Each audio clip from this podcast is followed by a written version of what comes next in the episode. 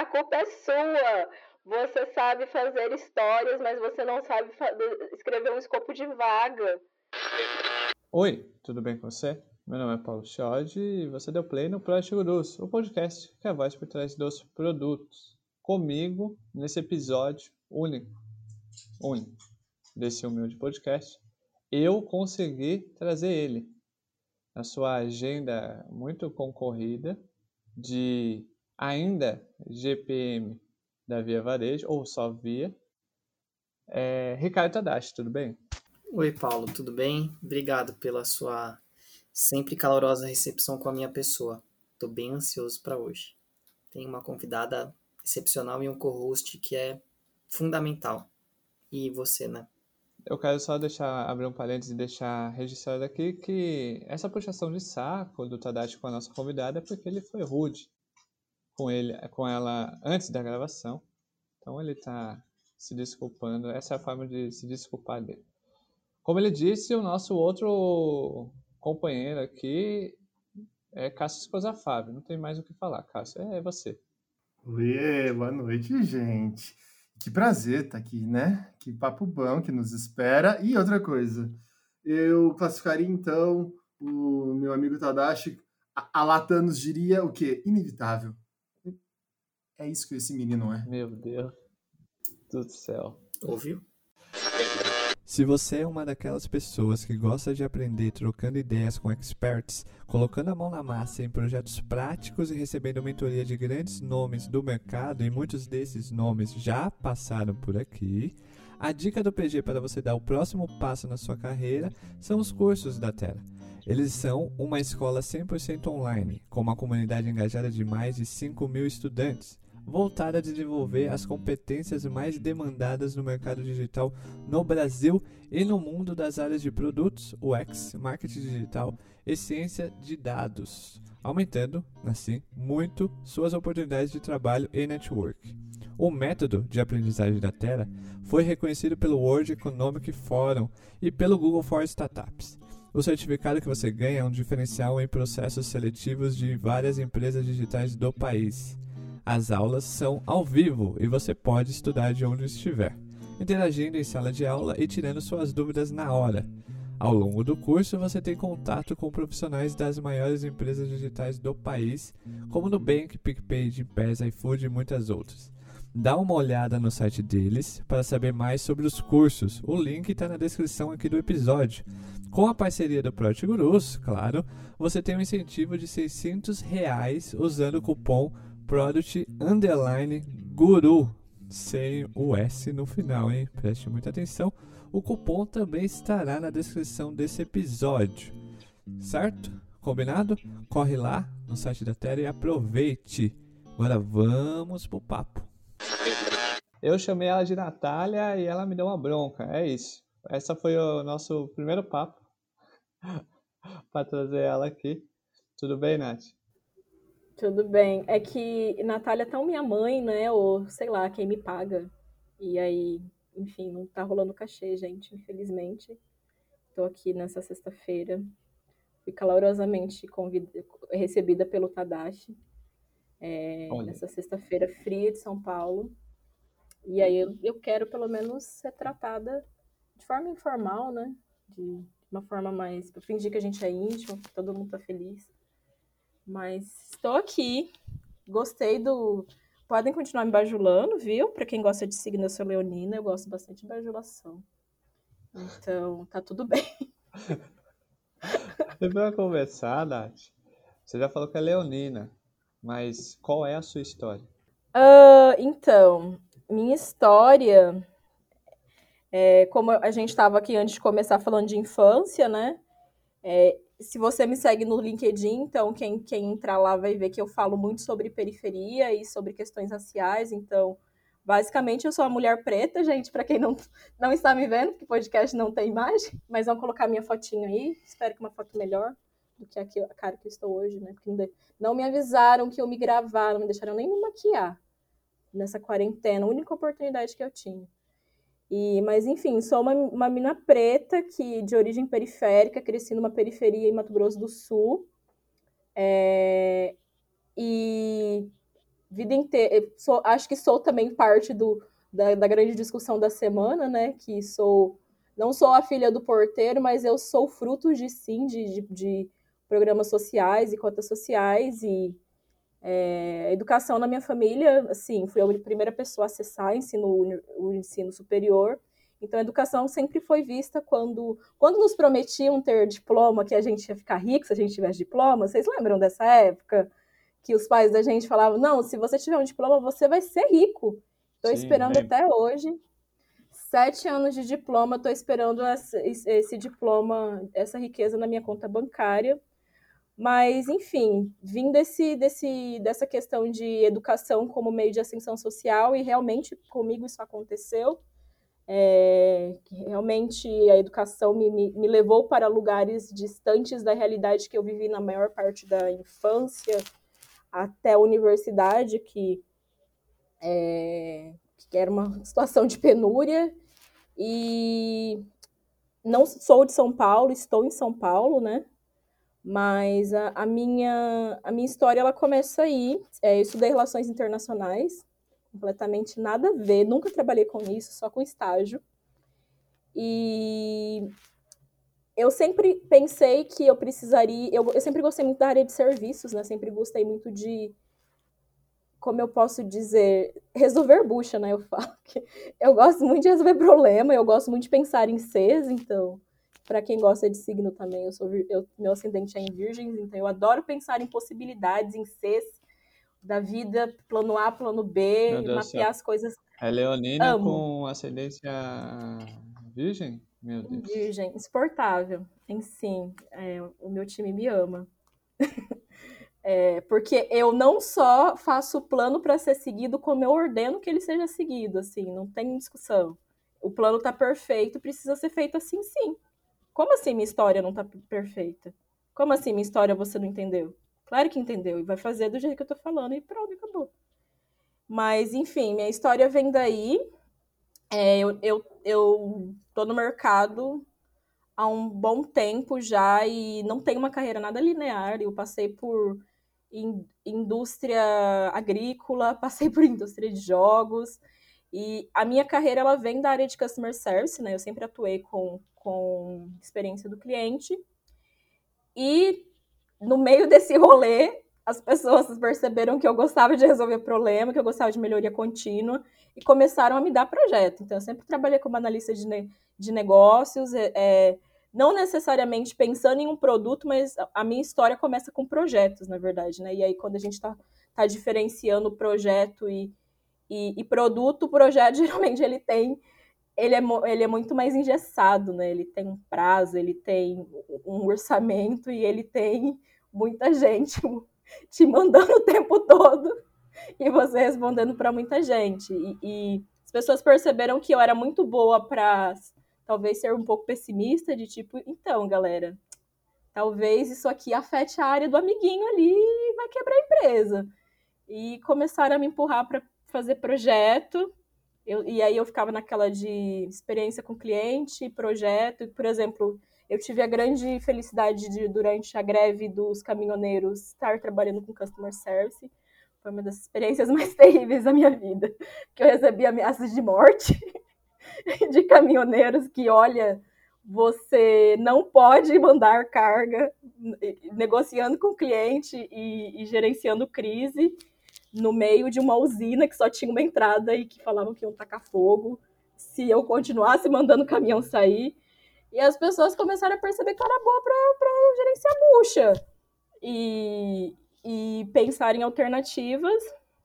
E aí a minha história com tecnologia, ela começa, ela, ela veio bem de antes, né? Porque na faculdade eu fiz parte de uma de um de uma organização que chama ESEC, então eu trabalhei com, com a implementação de um sistema que era de vendas, mas eu nem sabia que aquilo era um produto, né? Porque é aquela coisa, universitário, faz coisa voluntária para ter créditos, mas eu nem sabia que aquilo, aquele exercício de conversa com fulano, vê o que é bom para ciclano, é, testa isso, não testa aquilo, implementa isso. Eu nem sabia que eu, que eu já trabalhava com produto, eu descobri é, quando eu entrei em tecnologia, que há dois anos atrás eu fiz esse movimento de sair do customer service e trabalhar com projetos e falar, opa, eu gosto de tecnologia e não vou dizer que foi uma questão de, de ah, eu amo essa área, eu quero eu, eu quero trabalhar com isso localmente. Não, a minha decisão foi pura e simples, eu quero trabalhar remoto pelo resto da minha vida. Então, eu preciso ir para a tecnologia, porque eu sempre olhei muito para frente. Qual é o futuro do trabalho? O futuro do trabalho é digital. O que, que eu faço que é digital? Ah, é isso aqui. Só que eu vim para São Paulo e eu comecei esse movimento achando que eu ia ser desenvolvedora. Porque quando eu trabalhava com, com melhoria contínua, como eu pedia coisas para a área de tecnologia, ela não me dava, eu era muito curiosa e eu ia pesquisar código, eu ia pesquisar SAP, eu ia olhar como é que eu depurava coisas, porque é aquela coisa, né? Seu chefe quer o problema resolvido, não quer saber como que você vai fazer. E se vira aí. E eu vim, e aí eu comecei, né? Eu sou muito planejada, sou meio maluca assim do planejamento. É, antes de me dizerem que era um Kanban, eu já tinha um Kanban da minha vida. E eu nem sabia nessa época que eu trabalhava com melhoria contínua que era gestão ágil, eu não sabia depois eu, vim, eu, eu comecei a observar, opa, já usavam isso comigo, eu já trabalhava dessa forma, né? Eu já fazia essas cerimônias, só não me deram nome, porque eu, eu morava numa cidade de interior que tem uma mentalidade muito engessada em relação à hierarquia. Então é aquela coisa, o peão, ele não tá no, no, no nos, nos nomezinhos mais hypados, nas novas, nos frameworks e não. O peão, ele só tá executando. Quem quem faz treinamento com consultoria é quem é gestor, é quem né, tá lá especialista e ele só manda você executar do jeito que ele quer. E aí, quando eu estava trabalhando com isso, que eu falei, opa, eu quero trabalhar remoto para sempre, porque eu queria ser nômade, né? Eu queria trabalhar de qualquer lugar do mundo. É, e outras tretas também que não vai contar. Não quero ser processada pela empresa. Mas. Que isso? Não, calma, não. Paula, a gente, assim, aos poucos a gente faz ela contar. Calma, calma. É, calma, não, calma. Vamos esquentar é, primeiro, vamos esquentar que tá quem, frio. Quem me conhece, agora vai todo mundo no meu LinkedIn, meu Deus, onde ela trabalhava. Nossa. Que mistério. Onde ela trabalhava com que ela tra... Então, gente, aquele, aquela clássica equação, muito trabalho, pouca remuneração, muita responsabilidade, pouco reconhecimento. E aí você começa a falar o que fazer, pensar, o que eu vou fazer da minha vida? Né? E eu não sou uma pessoa pegada a CNPJs, eu sou apegada ao meu CPF e o meu CPF tem que ser feliz. Então eu, eu comecei a pensar, opa, preciso pagar meus boletos, preciso ficar aqui por um tempo. O que, que eu posso fazer para tentar aumentar o meu salário? Mais trabalho. Opa, não devolve? Eu, eu trabalho, mas vocês não me devolvem, então eu preciso ir para outro lugar. E aí eu pense, comecei a pensar em fazer esse movimento de carreira. Achava que eu ia ser desenvolvedora. A, larguei o emprego que, como diz minha mãe, que eu era estável, que eu tinha segurança, como se a gente não fosse substituída, e vim para São Paulo.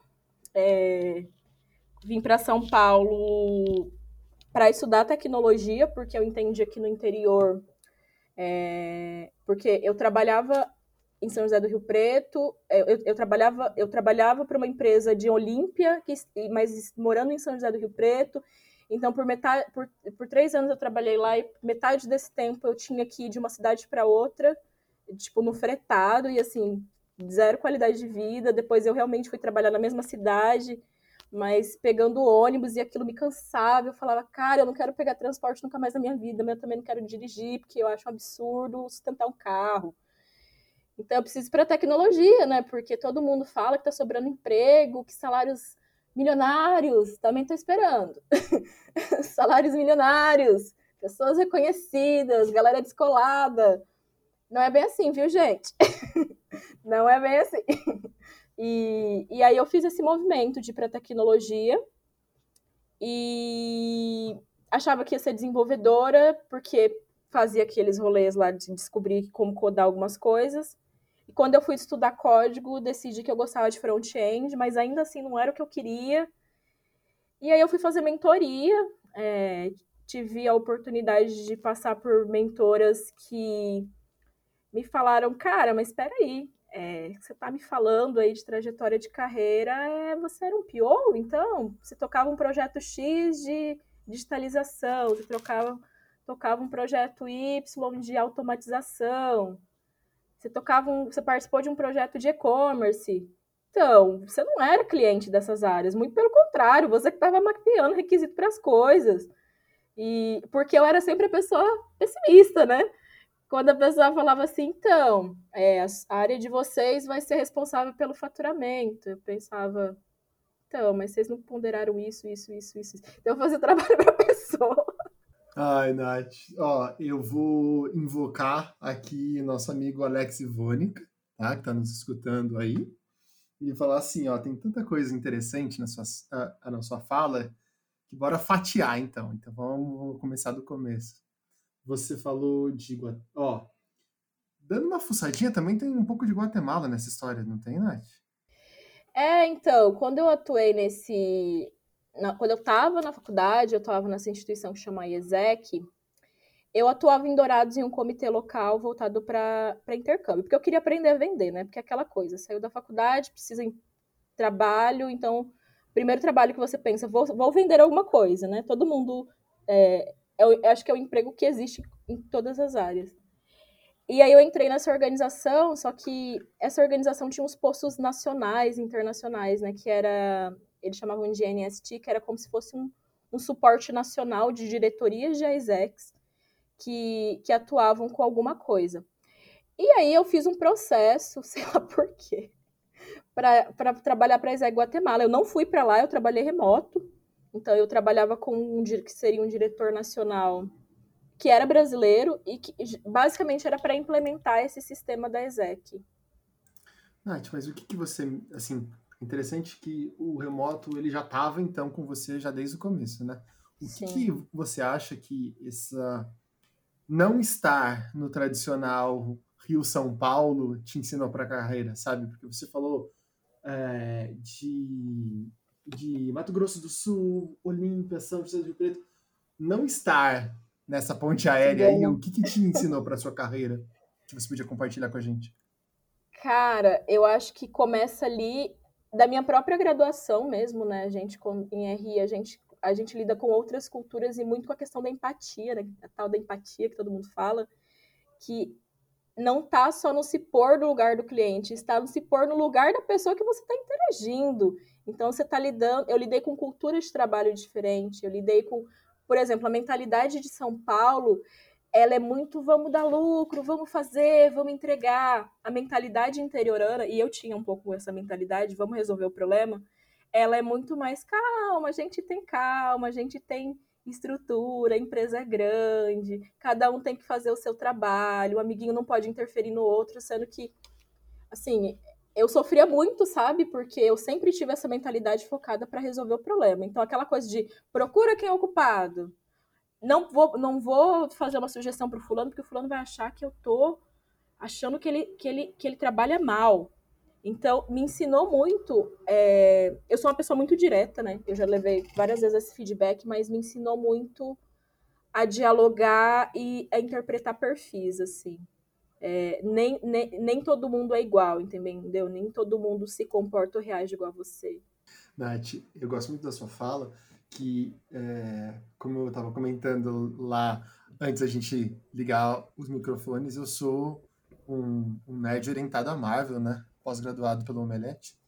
e, e, e, muita gente me pergunta por que, que a, DC, por que, que a Marvel é, normalmente tem mais sucesso no, no, cinema do que a DC. E uma polêmica. das coisas que eu, polêmico, polêmica assim, as coisas que, que eu mais respondo, assim, é que a Marvel tem paciência, sabe? Ela sabe valorizar a sua, a sua propriedade intelectual e muito nisso a, a, na sua fala traz isso, né? O, às vezes a gente tenta anteci, antecipar impacto, mas a gente acaba dissipando impacto, né? É, com certeza, né? É, todos esses lugares que que eu passei, é, agora que realmente eu estou 100% trabalhando com uma cultura voltada à colaboração, voltada à autonomia, mas eu, eu, eu, atuo, eu por muito tempo atuei numa, numa cultura muito hierárquica, é, muito que as pessoas eram muito amarradas para tomar uma decisão, ou elas achavam, elas podiam, é, elas queriam mexer, elas queriam melhorar, mas elas, elas era sempre aquela coisa, o que os outros é, vão pensar. Então, tem coisas que hoje eu, eu vejo que eu falo, cara, há, há, dois anos atrás, isso aqui, a forma que vocês estão tratando isso aqui, eu não poderia nunca utilizar, entendeu? Eu, eu preciso pensar no outro tempo todo. É, era ruim, era ruim, mas é, é outra cultura de, de, de trabalho. E, e, eu ainda assim, no meu dia a dia, acho pessoas que têm essa mesma é, mentalidade, né? Que acho que minhas experiências anteriores me ajudam a lidar. Ah, não vou deixar você falar, não. Eu só queria me posicionar. então, então, é, é, oi, oi, é, oi, Primeiro, eu só queria deixar bem claro que oi, foi Tadashi? uma oi, brincadeira Tadashi? pra quebrar o gelo. Acho que tá tendo uma interferência, hein, Tadashi? Oi? É, Coitado. obrigado. Ah, o, o consegue fazer esse movimento muito grande. Daqui a pouco vai ter um hashtag, sei lá, essas coisas que eu não sou muito hype, então não sei muito bem disso. Mas, Nath, um ponto que acho que você falou que, que é bem legal é poxa, sempre teve essa visão de projetos, né? E agora você tem essa cultura que você trabalha agora de produtos, né? E aí eu queria saber assim, hoje você está como Product Team, Product e Project Manager, né? Como que, como que é isso aí? Como que é a balança? Muita gente hoje na área de produtos se enxerga isso, tem aquela rixa que eu acho que o pessoal se abraça muito o nome e esquece do trabalho no final do dia na função, mas como é isso? É, eu vou ser bem sincera, é, eu ainda tenho dificuldade para me autonomear, porque eu falo cargo não é função. e se você for olhar as minhas funções, é, só para entender, para explicar, eu trabalho numa startup, eu, eu nunca quis, e eu vou falar isso aqui sim, a minha empresa depois vai ouvir isso aqui, e eles sabem que eu sempre lutei para não trabalhar em startup. Porque o, a falta do recurso me incomoda muito. Então, quando você está no mercado corporativo de empresas grandes, pra gente não so, pra gente sobra recurso, porque tem dinheiro. Só que eu trabalho numa startup que tem 17 anos. Então eu, tô, eu trabalho, na verdade, em uma startup que virou startup agora, mas era uma empresa tradicional, que é a Casa do Saber, que tem muito nome, assim, o meu, meu cliente, ele é apaixonado pelo produto, ele, ele me manda reclamação dizendo, me desculpa por estar reclamando disso aqui, mas é que eu gosto muito do seu produto. Então, é, hoje eu atuo na casa, o meu cargo é, é meu, meu, meu CEO fala que eu sou PMO, é, mas na verdade eu tô, eu atuo com projetos pontuais, né? Então, como eu tenho essa cultura de olhar para processos, para melhoria contínua, eu estou ajudando nesse processo de estruturação de alguns processos, porque a gente está indo para o digital, então muita coisa ali ainda precisa ser mexida, é, precisa ser olhada, a galera precisa de uma ajuda. Então, esse, é, essa não é a minha prioridade, porém é uma das minhas funções. E outra, eu atuo como PO de, de um produto digital, realmente, que é o nosso aplicativo e tudo que envolve o nosso aplicativo, que é o nosso produto principal. Só que eu acho que, como todos os PMs, POs, ou o que você quiser se chamar na vida, é, a gente acaba, em algum momento na carreira, atuando como Scrum Master. Então, eu faço essa função às vezes. É, não é o recomendável, não é o que o Scrum, o que o Manifesto Ágil prega, mas a gente acaba fazendo.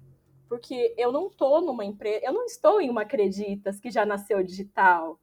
Eu, nas, eu estou em uma empresa que está virando digital. Então, ao mesmo tempo que é muito legal, porque você tem muita autonomia para você falar assim, cara, a gente tem que fazer por, desse jeito para a gente manter a nossa essência, a gente vai manter a nossa essência, mas a gente tem que fazer desse jeito para a gente ser digital e ser efetivo e ser ágil. É, ao mesmo tempo que tem essa parte boa, tem a parte de que às vezes sim você acumula é, funções e que, que, os mais apaixonados por Scrum não vão concordar, não vão falar que é correto, mas a gente faz porque a empresa está crescendo. Então, gente, vem aí, fiquem de olho, viu? Contratações. É, eu sou, só, eu sou a segunda PM da casa. Eu, eu entrei depois que outra pessoa é, deixou a casa e lidou com uma, um super desafio que foi colocar o app no ar no meio da pandemia, porque não tinha. Então, não é porque eu sou a única que não chegarão mais. Então, vem aí. Uh, Nath, mas pode ter certeza que também acreditas vai escutar isso. E eu brinco que, que é uma eterna luta entre o yin e o yang. E em uma fintech, às vezes o fim ganha e às vezes o tech ganha. Então, ó, é, é uma constante luta entre o fim e o tech, viu? Mas um dia a gente se arranja aí, a gente vai aprendendo e tudo mais. Nath, é, assim, é, é ótimo que você comentou sobre a Casa do Saber. Compartilha com quem não é da área como é um pouco essa vida de um PM olhando para a educação. Porque é uma, assim, uma área ainda que o mato está muito alto ainda, né? Apesar de ter empresas super estabelecidas, ainda tem tanta coisa para fazer, né? Cara, eu acho que. Lembra que eu falei que eu não queria ir para startup? Eu, eu acho que eu fui para casa do saber porque eu acredito muito no produto e eu acredito muito na visão e no propósito da empresa como um todo, sabe? Porque uma das minhas chefes é Maria Fernanda Cândido, entendeu? Eu tô, eu tô falando de gente que é muito intelectual e, e eu, outro dia eu tava numa chamada fazendo é, conversando com o Christian Dunker, que quem for de psicologia e conhecer vai falar, meu Deus, Christian Dunker. Sim, é essa galera, tipo, a gente a gente faz cursos para educação, é, a gente faz cursos, a Casa do Saber enquanto produto, né, a gente é uma, é uma plataforma de, de streaming que, como diz meu CEO, ele quer ser a Netflix educacional do Brasil. Então, a gente fala sobre assuntos que são densos, né, do, do ponto de vista intelectual, então, filosofia, história, cultura. É, então, a gente traz pessoas, então, tem, tem um time de audiovisual, tal, a gente traz essas pessoas para darem aulas sobre temas que são profundos, por exemplo, a última semana a gente estava falando sobre amor, é, só que de uma forma não tão chata e rigorosa quanto a academia exige, entendeu? Então, existe um rigor acadêmico, sim, de se pautar pela ciência, de se pautar pela educação, mas a, a principal função é falar sobre difundir o conhecimento, né? Para que você expanda a sua é que eu não posso falar, entendeu? Mas eu tenho uma base de clientes que, galera famosa, e que eu fico, meu Deus, essa pessoa é meu cliente. Eu não posso falar, gente, é, é lei de proteção de dados. Mas sim, é, tem, um, tem um, um mato alto aí para ser explorado e a gente tem um fundo de investimento muito bacana, assim, de pessoas do mercado é, que estão investindo nessa área, né? De de educação que, por exemplo, lá fora, é, eu acho que aqui no Brasil a, a, empresa mais consolidada seria a Conquer nessa área de educação, né?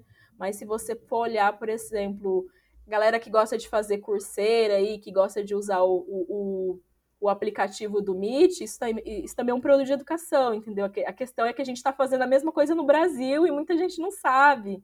É, porque a casa ela era física, então essas palestras eram feitas lá.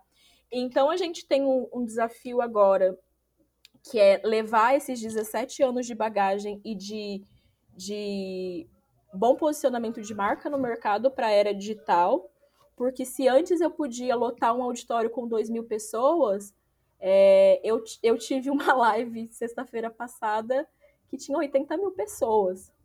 Só que a minha base é falando sobre amor, entendeu? O cara que é psicólogo falando sobre amor. Então, é uma galera que que que, que tá buscando esse, esse conhecimento de história, cultura e filosofia. Só que eu preciso manter o meu rigor de qualidade, né, do que eu fazia no presencial para o digital. E o desafio está aí, de fazer um aplicativo que tenha que que o meu conteúdo ele não tem um delay, a gente coloca um curso novo toda semana, então é um puta trampo para a galera que é de audiovisual da casa. Então, o meu desafio é fazer com que o aplicativo esteja sempre funcional, que o meu cliente é, consiga avaliar e dar sugestões é, sobre temas que ele quer ver. É, a gente tem um, um catálogo assim de cursos gigantescos que a gente vira e mexe tem que atualizar e tirar cursos, porque a gente está falando de cultura e sociedade, sabe? As coisas mudam, as falas mudam, os pensamentos mudam. É, e agora a casa está num, num, direcionamento de falar muito sobre.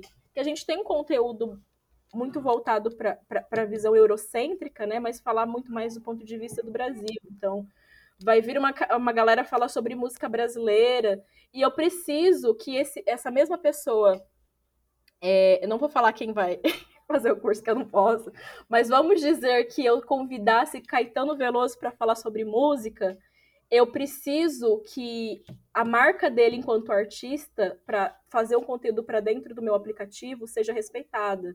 Eu preciso que é, a forma como isso vai ser como vai ser vinculado no meu aplicativo esteja na mesma qualidade de que se ele estivesse fazendo uma apresentação na Globo, entendeu? Porque não é só uma questão de que ah, eu contratei ele como professor. A, a questão é que ele é um artista, então ele não, ele não se contenta só embora eu olhe só para a questão de, do produto em si, pro, como o meu usuário vai utilizar, eu, te, eu, eu tenho que pensar muito nessa questão de experiência, porque não dá para eu colocar um curso com Caetano Veloso no ar com qualquer imagem, entendeu? Com, com que, que não funciona, que trava. É, então, tem sido é a minha primeira experiência nessa área, né, de voltado para educação e para cultura, mas tem sido um desafio muito legal, assim, porque o meu público, ele, ele, o meu usuário é muito apaixonado, porque ele tinha uma experiência física e eu tenho que garantir que a minha experiência digital seja a mesma ou melhor, porque eu consigo fazer, por exemplo, com que esse, esse professor que ele está falando que é conceituado, então se vocês forem olharem no, no app da Casa do Saber, eu tenho ex-presidentes da República que são que, que são professores, entendeu? Ele, eu, ele, ele tem que ter a mesma experiência. Não, esse não tá, Cássio, ainda não. Mas o Haddad tá. O Haddad tá. É, a gente vai ah, sobre hater, gente? Ah, desculpa.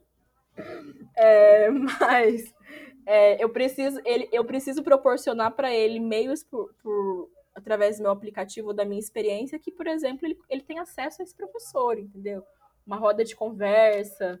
É, e, e isso a gente tem outras outros subprodutos ali que não, é, não sou eu, mas é a galera que cuida ali do audiovisual que, que propicia. O, antes de antes de, de, de passar para a próxima pergunta, eu quero já deixar meu grande abraço para o pessoal da Casa do Saber. Uh, desejar boa sorte a Caetano. É, Em seu possível curso. Não vai ser Caetano, gente, mas vai mas ser. Mas é só um exemplo. É só um exemplo. Foi só um exemplo. É um exemplo. Eu não posso Sim. falar. Alô, Gil! Um beijo eu pra falei você. Com a minha, eu eu Alô, falei Gil. com a minha gerente de marketing, tipo assim, não, eu vou gravar um podcast, eu queria saber o que eu posso ou não posso falar do aplicativo. E aí eu tenho acesso, assim, a uma galera que eu admiro muito de ver pílulas de conhecimento, que eu fico assim, meu Deus, deixa eu ir lá servir café para essa pessoa para gravar isso aí. é sobre música brasileira, então eu sei que é. Então, hum. meu abraço. Depois eu conto no off, gente. Meu abraço ao Carlinhos Brown. É... Tamo aí. Olha aí, o silêncio, olha. Ela não falou nada, ela não falou. Um dia as pessoas vão saber. Um, um dia. dia. vem aí. Quando Esse for, dia está próximo. Quando for, eu posto na, nas redes do, do Project Gurus. Assine, assinem. tá bom. Minha, minha gerente de marketing vai adorar. Assinem a Casa do Saber. Pode fazer baixa jabá. Assinem a, casa, assinem a Casa do Saber que vocês vão saber, gente. Mas logo, logo Olha. a campanha vai estar no ar. Olha, ela ficou. Ela, ela deu uma risadinha ali, como não sei. É, outra coisa é mandar um abraço para a Haddad, né? Não sei. Nada. Okay, não vou falar nada. Só um, mandar um abraço. O, aí já indo para a pergunta, o Nath, é, uma das diversas frentes que, que você atua é o marketing pessoal, né? Ou brand person, que aí muitas pessoas falam. Uh, e claro que não poderíamos deixar isso passar. É, você falou que você fez algumas mentorias, né? Acho que dá algumas mentorias. É, quais são os erros que a galera mais comete, assim, que você, você recebe? Não sei falar nomes. Na verdade, é mais que eu observo, né? É, é, só contextualizando, eu tenho, eu criei um projeto que chama Corporativos para Pretos, que é voltado para para inserção de pessoas negras e periféricas no mercado corporativo, mas isso meio que virou uma consultoria, porque eu sempre eu, eu eu sempre gostei muito de marketing, né? Eu sempre atuei muito com lá na faculdade, sabe, fazendo freela, com copywriting, sempre atuei como como com gestão de mídia social, já atuei no mercado com gestão de mídia social. é, por um tempo, assim, contratos temporários quando eu, fiquei em São Paulo. E eu, sempre, eu gosto muito de escrever, né? É, é, é, a minha paixão, então, se vocês jogarem meu nome, vocês vão achar textos por aí em veículos meus. Eu crio, eu, eu falo, eu não sou jornalista, então eu, eu me intitulo como criadora de conteúdo, né? Então, e aí quando eu vim para São Paulo, é, lembra que eu falei que eu sou eu sou fruto de, de políticas sociais? Eu percebi que muito dessa galera é, preta que entrou na faculdade nunca tinha atuado no mercado corporativo. Então, não necessariamente porque você tem ensino superior, é aquela coisa, né, gente? As, é, o mundo não é igual para todo mundo. Então, muito tanto dessa galera preta quanto periférica não tava. E muito dessa galera não sabia se vender enquanto profissional. Porque então eu comecei a fazer esse movimento de criar conteúdo para discutir racismo estrutural no mercado corporativo e também para discutir é, marca pessoal é, para essa galera, mas no final eu expandi para todo mundo, porque é isso aí mesmo, né, galera? Vamos fazer esse CNPJ, que eu tenho um CNPJ render. É, mas o meu foco é esse, meu, o meu foco das mentorias é, com esse, tem esse recorte também. E dentro desse, desse processo, o que, que eu faço na consultoria de LinkedIn e de marketing pessoal? É, que você tem uma voz, né? Então, o quem é você enquanto enquanto comunicador, enquanto a gente pode até dizer enquanto produto. É, quem é você enquanto prestador de serviço ou produto no, na sua carreira? Então, o que te define como profissional? Qual que é a sua história? Qual que é o seu storytelling? O que, que você conta? Então, às vezes as pessoas não sabem é, se vender, né? Então, acho que o principal erro é esse. Eu acho que o principal erro do. Eu sou. O Paulo me conhece do LinkedIn, mas o principal erro no LinkedIn é as pessoas colocarem desempregado, porque desempregado não é função nem cargo. Ninguém vai procurar um desempregado. Mas o meu trabalho, e depois vocês podem conferir, tem artigo falando como você faz currículo, como você faz perfil, como você faz uma. Até procura emprego na quarentena, porque muita gente não tem acesso a esse. não sabe usar o recurso, entendeu? É, mas é justamente para orientar. Então, o que, que, eu, o que, que eu trabalho na, na, minha consultoria? Existem dois públicos, né? Que é esse público mais periférico, que é a galera que às vezes até tem ensino superior ou, ou tá fazendo faculdade, mas que sempre teve um trabalho que não, for, não foi corporativo. Então, eu ensino para isso, para essa pessoa o seguinte: o mercado ele não, tá, ele não se preocupa com o seu cargo, ele se preocupa com as famosas skills, né? As suas habilidades. Então, eu tenho um perfil de, de, de, de mentorado que, por exemplo, é aquele que trabalhou a vida inteira no call center. Está estudando, sei lá, agora administração, e eu falo, então, você quer aumentar seu poder aquisitivo, você quer sair dessa vida, vai trabalhar com customer service. Como é que você põe isso no seu currículo e você faz, você conta uma linha do tempo de dizer que você trabalha com, com customer service. É assim que você faz isso. Ah, eu, eu, eu, eu, eu tô fazendo administração e eu quero trabalhar com gestão. Às vezes você trabalhou a vida inteira que fosse ajudando seu pai a administrar o mercadinho. O, o, o que o recrutador está olhando para cargos iniciais são as suas habilidades. Então, é, essa é uma parte do que eu faço na, na mentoria e consultoria. A segunda parte, que já é para uma galera que já está no mercado corporativo, mas quer se comunicar melhor, porque o, o, LinkedIn é uma rede social, então você precisa saber como você faz networking, que networking não é só pedir, é conservar parcerias e conservar laços com, com, com as pessoas. Por exemplo, é, eu já puxei assunto com, com um top voice falando quando eu trabalhava numa empresa de jogos falando sobre diamantes do Free Fire. tipo, isso é conservar é uma parceria, entendeu? A gente jogou no Free Fire. Porque ele vivia falando de Free Fire no Twitter e eu fui lá no LinkedIn, cara, você joga Free Fire? Vamos jogar Free Fire? E a gente saiu de lá falando sobre marketing, entendeu? É, então, não é para você interferir na vida das pessoas, tá? Mas é como você cria laços. E, e aí, ai, tô desempregado. As pessoas às vezes estão desempregadas e não contam para a rede delas, e aí a rede de amigos, de ex, de ex colaboradores, que elas estão desempregadas. Quem que vai te ajudar a sair do desemprego, senão essas pessoas que conhecem seu trabalho? Então, a segunda parte é isso, não é orientada à carreira, é orientado a marketing. Então, como é que você se comunica na rede, como é que você usa ferramentas de tecnologia. Por exemplo, eu sou designer do Canvas, gente. Quem disser que eu não sou designer vai estar mentindo. Me dá, me, me dá lá uma campanha para ver se eu não faço no Canvas. Alô, time! É isso aí. Eu ganhei mais um título aí pro meu. Obrigado. Eu não sabia me identificar, Nath. Eu vou fazer uma pergunta porque vai pegar de gancho com o que você falou, né? Que hoje o que o recrutador quer não, não quer saber do seu cargo, quer saber seu, das suas famosas skills, né? E é, faz alguns dias você participou de uma roda de conversa sobre tech recruiter e processo de recrutamento. O ponto, assim, que eu acho que mais chamou a atenção minha, acredito que quem, quem participou lá, é, do debate foi sobre de quem é a culpa das exigências absurdas para vagas de TI. É polêmico. polêmico. É polêmico.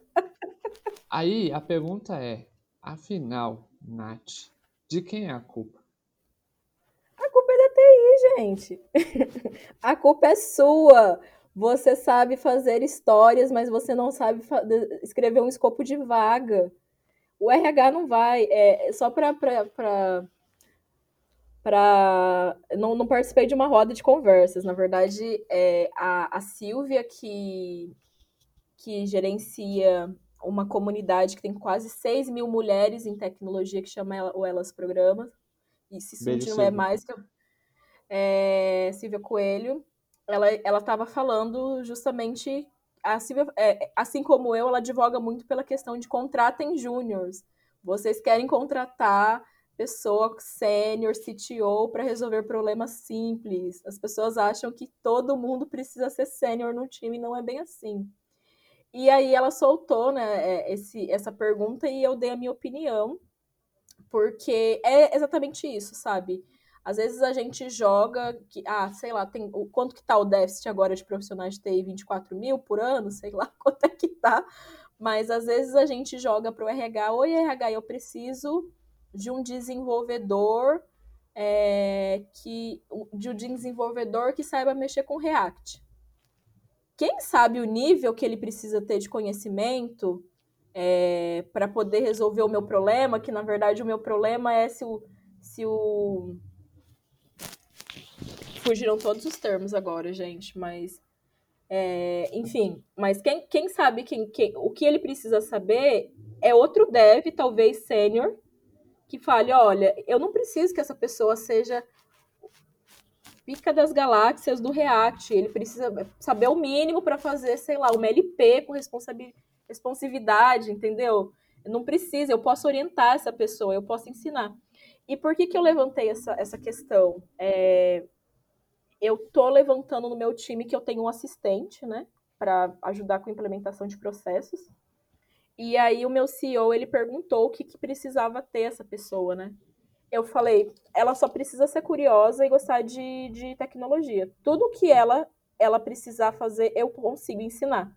A questão é que eu não consigo fazer coisas básicas e operacionais hoje, mas eu preciso de apoio de alguém que vai aprender comigo. Então, quando você não fala para o RH, oi RH, eu preciso. Quando você fala, eu preciso de, de um desenvolvedor, que eu acho que é o que o mercado mais sofre hoje, e você não fala em que nível, o RH vai jogar lá desenvolvedor front-end. Primeiro, a primeira descrição de vaga que aparecer, ele vai se elencar naquilo ali. E talvez o nível daquelas exigências é, não é porque. O, o nível de, de, conhecimento não precisa ser o mesmo do meu, do meu dev sênior, entendeu? Pode ser um nível abaixo. Até hoje, qualquer dev tem que estudar código ou outra linguagem se ele não sabe a linguagem. Então, acho que a culpa é problema, é nossa. Esse problema de dev, Nath, também tem na área de produto com, com PO, PM. É muita, muitas vagas pedindo, por exemplo, para PO. É, é, é muitas. Sabe? Tipo, descrição. É, precisa saber SQL, SAS sabe, umas coisas inglês fluente, sendo que só Mas eu vou trabalhar com brasileira aplicativo. tem. É. tipo... Para que que eu preciso? É, pede umas coisas para um júnior de produtos que nem o sênior que está lá na empresa sabe. Então, acho, acho que você tocou muito bem no, no ponto. Eu acho que tá, não está no RH, né? O problema está na, na área que precisa, que não sabe especificar direito. Olha aí, não sabe escrever a história de usuário direito, não consegue colocar os critérios de aceite na bagaça da vaga. É isso, né, Nath? É, é basicamente isso. É, eu vejo muito quando eu comecei a. Eu tive muito uma síndrome de impostora quando eu comecei a procurar vaga, porque eu achava que eu precisava, sei lá, ter experiência com produto, de que fosse digital, né? Aí fui fazer mentoria, né? É, e aí eu entendi que eu já tinha essa experiência, que não necessariamente eu tinha empregando aquelas metodologias que o mercado me exigia, mas eu já tinha, eu já tinha entregue, eu já tinha entregue um produto. O meu próprio projeto não deixa de ser um produto porque ele é digital, ele é completamente digital. É, o, o, os projetos que eu toquei dentro de comunidades, que eu faço parte de uma comunidade que chama Compiladora de Cafeína, que foi entregar cursos de capacitação para capacitar mulheres, é digital. Então, é, a gente fica muito nessa é, a gente, a gente fica muito nessa coisa de eu preciso do cargo tal, mas em que nível? É, qual que é a habilidade? Às vezes a pessoa na, na experiência anterior, e eu acho que para quem é analista de negócio, tem muita similaridade com a área de produto, entendeu? Porque a gente está olhando é, para bucho o tempo todo, a gente está olhando como as áreas se interligam, como que você resolve problema de cliente interno o tempo todo. É, então, às vezes o mercado fica, meu Deus, eu não tenho, é, tá, tá lá procurando um, um, um, um PO que vai, vai mexer com o aplicativo que precisa de SQL. Eu nunca usei SQL. eu nunca usei SQL. Pra, eu, eu, eu faço aplicativo. Eu não mexo com banco de dados, entendeu? E outra, eu não vou codar. Ai, Nath. Nath, Obrigado. É muita gente precisando escutar isso, sabe? Muita gente. E não só RH, mas produteiras e produteiros espalhados pelo nosso Brasilzão, também fora do eixo Rio São Paulo. Vou fazer uma pergunta agora voltado para a área de produtos mesmo, tá? É, já, já que você é, trabalha no produto do educacional, com estrelas aí do, do mundo, eu fico imaginando, eu acho que você já recebeu essa, essa pergunta algumas vezes. Como que você faz o processo de discovery? Como que é o discovery, né? A pesquisa ali, como que você trabalha o antes de desenvolver algo? É, então, especificamente nesse produto, eu estou na casa, vão fazer 10 meses. E nós estamos com um desafio de acessibilidade. Então, isso está acontecendo agora. É, eu fui até fazer um curso sobre é, voltado para Product Discovery, porque das mentorias que eu fiz, eu não, não foquei tanto nessa, nessa questão, né? E como eu entrei com, esse, com essa ideia de, de, de, de projeto, eu vi que eu tinha necessidade. Mas, é, basicamente, eu, eu, eu sou muito comunicativa, então eu gosto de conversar com o meu usuário, e aí essa questão de ah, é voltado para é orientado para o usuário, mas tem uma galera que nem fala com o usuário, né? Nem pergunta o que, que e o meu e o meu usuário ele é muito apaixonado, entendeu? Então é, é muito complicado assim porque é, ele quer reclamar, mas ele reclama com jeitinho. É sério, gente. Depois vocês olham a App Store da gente, é muito engraçado assim. Meus, meu, sucesso do cliente recebe é, coisas que eu falo assim, meu Deus, a pessoa está pedindo desculpa. É, mas passa muito por isso, né, de conversar com o meu sucesso do cliente, principalmente, porque vem muita ideia boa dali, é, conversar com o meu usuário, e aí, nessa questão de desse momento que a gente está com um desafio de acessibilidade, porque eu entendo que se você quer, de certa forma, é, democratizar a educação, você tem que para democratizar a educação tem que ser para todos, então é, é, um, é um produto que trabalha com audiovisual, então eu preciso pensar na pessoa que não escuta, na pessoa que tem baixa audição, na pessoa que tem baixa visibilidade. E aí, falando da parte de audição, muito obrigada a, a Shibesh, depois vocês procurem no Twist, que é a Nana, que trabalha na Red Hat, lá na Irlanda, que é uma das pessoas que eu tenho contato, que tem baixa audição e que a gente às vezes não pensa nessa pessoa, que me ensinou muita coisa. É, mas o meu Discovery ele passa por isso, né? Por entrevista com o usuário e por conversar com quem está em contato, principalmente é, com ele, para a gente pensar em no, no para a gente começar a escrever a história do que a gente vai desenvolver. Ô, Tadashi, isso é raro, hein? É, na, na história desse humilde podcast, é a primeira vez a gente ouve que estão priorizando a acessibilidade. Porque muito se fala, pouco se faz sobre o assunto acessibilidade por aí, hein, Tadashi? É, acho que ainda mais nesse mercado educacional é assim que a gente fomenta o nosso futuro, né? Então, de fato, a gente tem que ser mais abrangente. educação é para todos, né? Tem que ser para todos.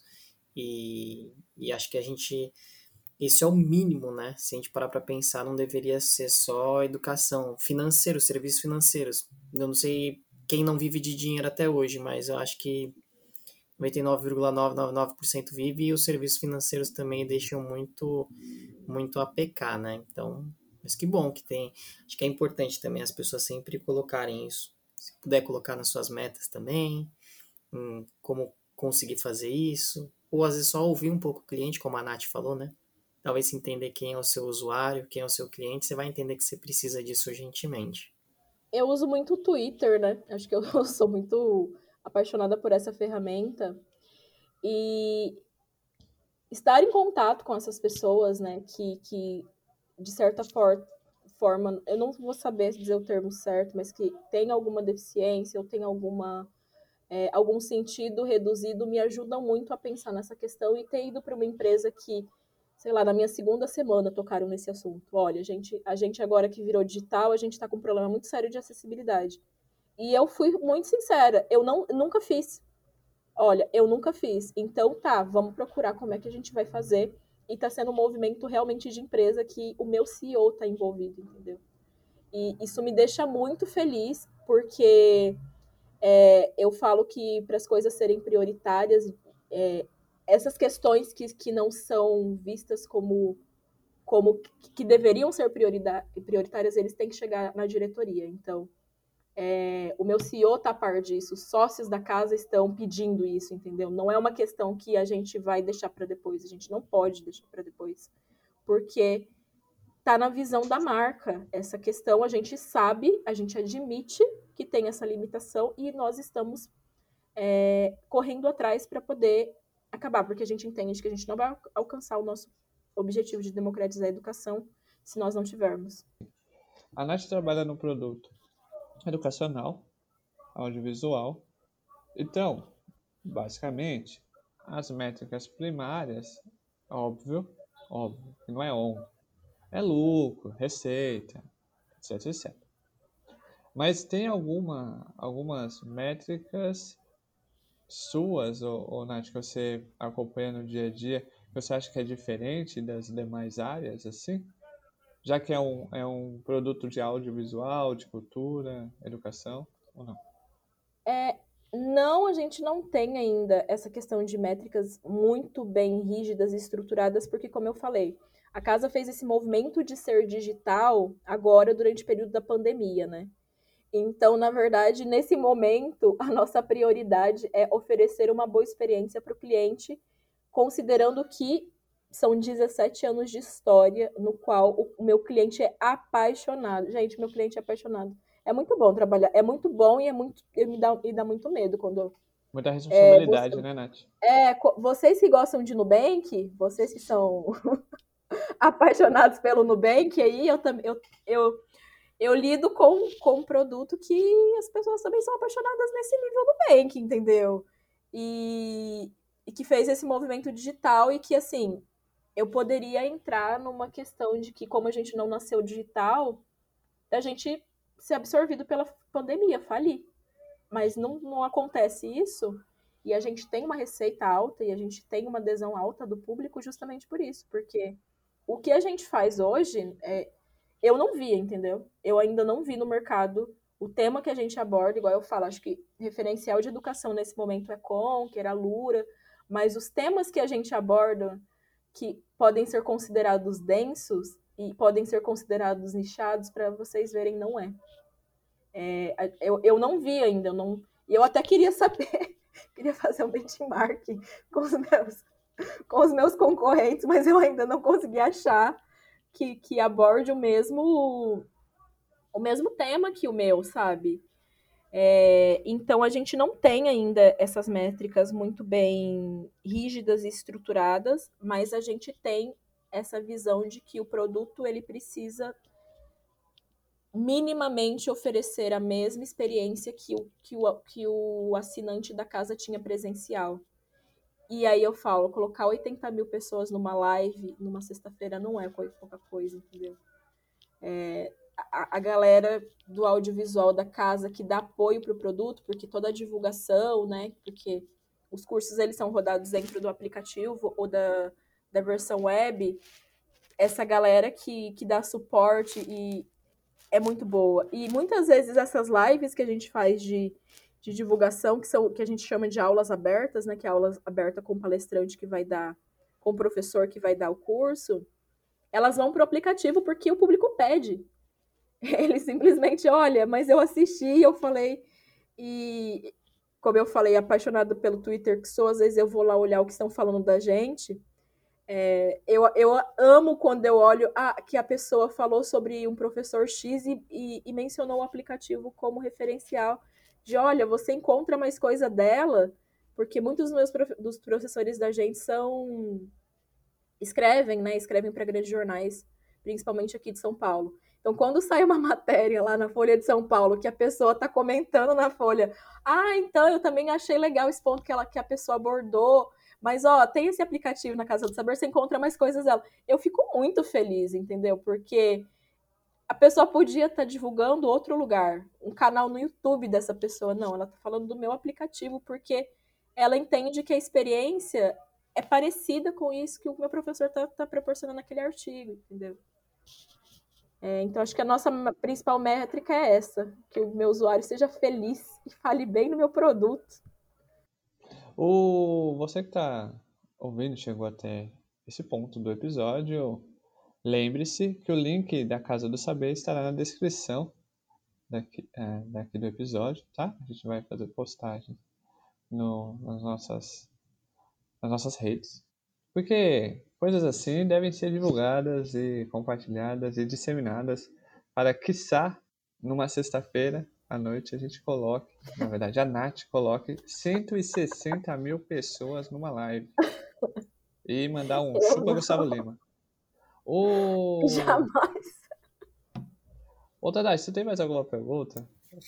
Tenho. Acho que um ponto que eu queria de curiosidade até com a Nath, assim, ela falou bastante de já ter, ter a parte do app e ter o time audiovisual. E o produto core, digamos assim, é o audiovisual, né? O app está ali para facilitar esse caminho. Como que é o trabalho da Nath no dia a dia? Se ela trabalha com o time de desenvolvimento mais o time audiovisual, como que ela gerencia isso? Porque é a maluquice que a gente acaba vivendo, né? Se ela tá com os dois e como que ela faz para conseguir gerenciar bem o tempo dela com, com os dois? São é... bem então, hoje a estrutura da casa, eu amo que, que eu posso falar casa para o meu trabalho. é, a estrutura da Casa do Saber, é, ela tem uma diretoria de marketing e produção, que, que é a Renata, querida, que vai escutar esse podcast, porque ela é apaixonada por podcast e ficou muito empolgada que eu estava aqui. É, e aí, é, Beijo, dentro, da, dentro dessa estrutura, é, existe também além da Renata que cuida da parte de marketing, que vai divulgar, vai pensar em aquisição é, de cliente, tem a pessoa que cuida de curadoria, né? Que é o Guilherme. Então, toda essa parte de o que vai ser, quais são as, pró as próximas aulas, né? A gente tem classificações tipo curso DNA, curso blockbuster. São classificações internas, gente. A gente chama assim. DNA, tipo, é a nossa essência de, de assunto e conhecimento. Blockbuster é tipo, o professor é super hypado, ou o tema é super hypado. Tipo, trazer o Haddad. É, então, a estrutura que eles gravam é diferente. Então, não, não sou eu que toco isso, são essas duas áreas de, de marketing e de curadoria. É, e eu amo as minhas. Eu, eu, a gente tem reuniões semanais, que a gente tem uma reunião de curadoria que está a empresa inteira, porque a gente gosta de saber o que está sendo feito. E porque se fala dos assuntos muito profundos, assim, a gente fica muito feliz, da pitaco. É, e, por exemplo, aqui me. Aqui me, me tange, ó, palavra bonita. Por exemplo, eu fiquei muito feliz de dentro da, de uma dessas reuniões as pessoas estarem levantando pautas raciais, de olha, a gente precisa aumentar o nosso catálogo de professores é, não brancos, de professores com ascendência indígena, de professores negros, de professores amarelos, entendeu? E, tipo, é, são nessas reuniões que são discutidas quem vai fazer, quem vou, vou, vou, quais serão os próximos cursos, porque lembrando, a gente lança um por semana, o que não é fácil, é, que, que, que é decidido isso. O aplicativo, que é o que eu gerencio, então eu gerencio a, a nossa parte de admin, de admin, que é o back-end do aplicativo de como que essas áreas que precisam do aplicativo para alimentar, que, que, essas áreas que alimentam o aplicativo em relação a conteúdo é, vão utilizar essas funções. Então, a gente tem um BI, por exemplo, que coleta, coleta métricas desde acesso a e-mail até quem é que está entrando, quando está entrando, de que região que essa pessoa é, dados demográficos, porque isso ajuda muito nas decisões estratégicas da casa, né? É, quem são o quando quem que está convertendo das campanhas que porque a gente tem um trial, viu, gente? A gente tem um trial de 30 dias para você experimentar todo o conteúdo. Muito importante. Então, quem é que converteu desse trial é, para assinante da casa? Então, tem toda essa parte de back-end que eu olho para essas funcionalidades e tem a parte de, de front-end que é para o usuário final mesmo, né? que é, aí a gente está fazendo melhorias e aí talvez alguém que, que cuide de outros produtos possa olhar o nosso aplicativo e falar, ah, mas vocês podiam melhorar isso, isso, aquilo. Lembrem-se que esse movimento digital do, da gente, de uma empresa de 17 anos que não era digital virar digital foi há seis meses atrás. Então, a gente tem, e, e aí eu fico muito orgulhosa, e parabéns para a Lissa, que era PM anterior, de colocar em seis meses um negócio que não é fácil, entendeu? A gente que toca produto sabe que não é fácil é, levantar um aplicativo. E eu acho que a gente, a gente tem muita coisa que. E sempre tem que melhorar, é óbvio que tem que melhorar. É, mas, assim, eu acho que o nosso aplicativo ele já, já traz uma boa. Tanto a nossa versão web quanto o nosso aplicativo já traz uma boa experiência para o nosso usuário. Então, eu não decido é, não, eu não tô com essa galera de audiovisual fazendo as decisões. Eu, na verdade, ofereço e também, enquanto produto para eles, um meio para que eles possam disponibilizar esse conteúdo. E aí eles me alimentam de insights, tanto eles quanto a parte de sucesso do cliente. Tipo, olha, talvez a gente a gente está pensando agora, por exemplo, em features. Olha, talvez fosse legal ter uma trilha com temas relacionados, entendeu? Tipo, esse, esse curso que eu falei sobre amor, o mesmo professor já falou sobre paixão, já falou sobre outros sentimentos, então a gente está pensando em fazer como se fosse uma trilha, entendeu? É, trilha sentimentos, e aparecem todos os cursos que esse professor já deu falando sobre essa questão. Talvez é, a gente está disponibilizando a função, que aí são questões básicas mesmo.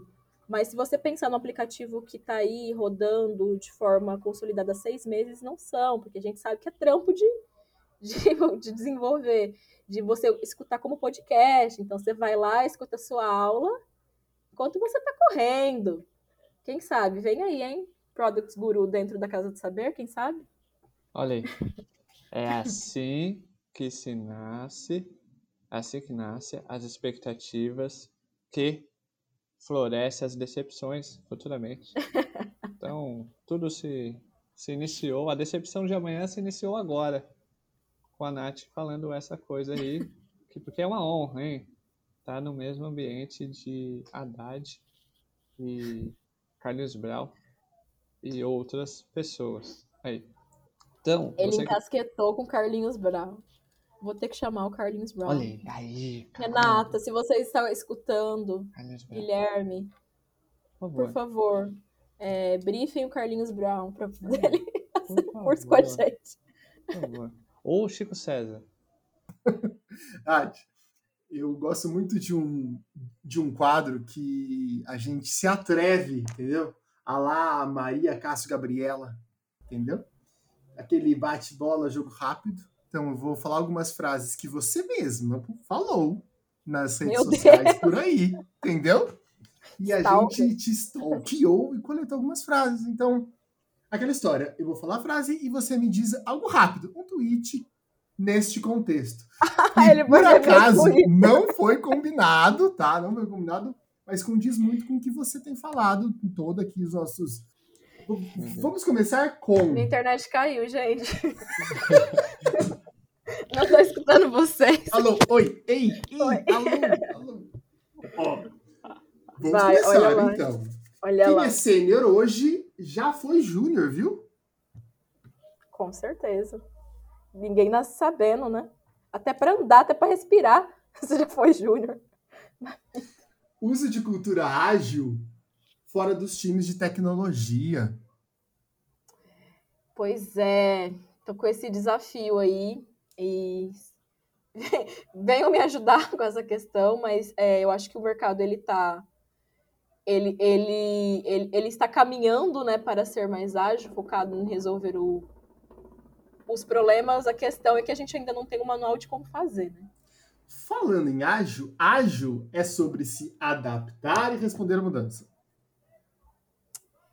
Exatamente, concordo.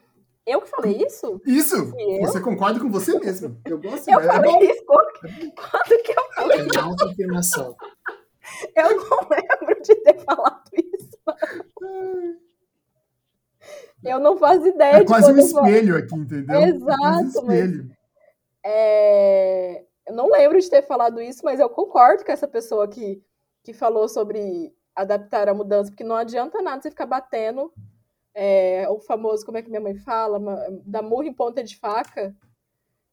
Mudou, gente. Supera, supera. Não, não vai ser. E aí, para quem vem de, para quem vem de projeto, isso é muito difícil, viu? Porque o projeto, teoricamente, ele nasce e morre do mesmo jeito, né? Não tem que ter mudança. Ele tem um escopo fechado. Mas é isso, gente. É, quanto mais você entender que o negócio vai mudar no caminho, às vezes vão respeitar, às vezes não vão respeitar a sua sprint. É, você tem que ser, ser, ser, firme e falar assim, vai respeitar sim, mas às vezes você vai. aque- Aquela feature que você está trabalhando há um mês vai mudar para alguma coisinha. E abraça, né? Então continua. Abraço. Ma- Mas ainda não acabou. N- Não adianta você querer mudar de assunto, que ainda temos mais algumas frasezinhas aqui, coisa rápida, assim, tá? É, Filósofo. comunidade são feitas de pessoas e eu sou uma delas. Achei forte essa. Ai, que, que bonito, né? Mas é, é, eu tive. E aí, falando muito de recortes, de, eu lembro que quando. Eu, a primeira vez que eu fui numa comunidade, que foi uma comunidade Woman That React, que quando eu queria ser desenvolvedora, que eu não entendi uma palavra do que as pessoas falavam. E é isso, gente. As, as pessoas têm muito.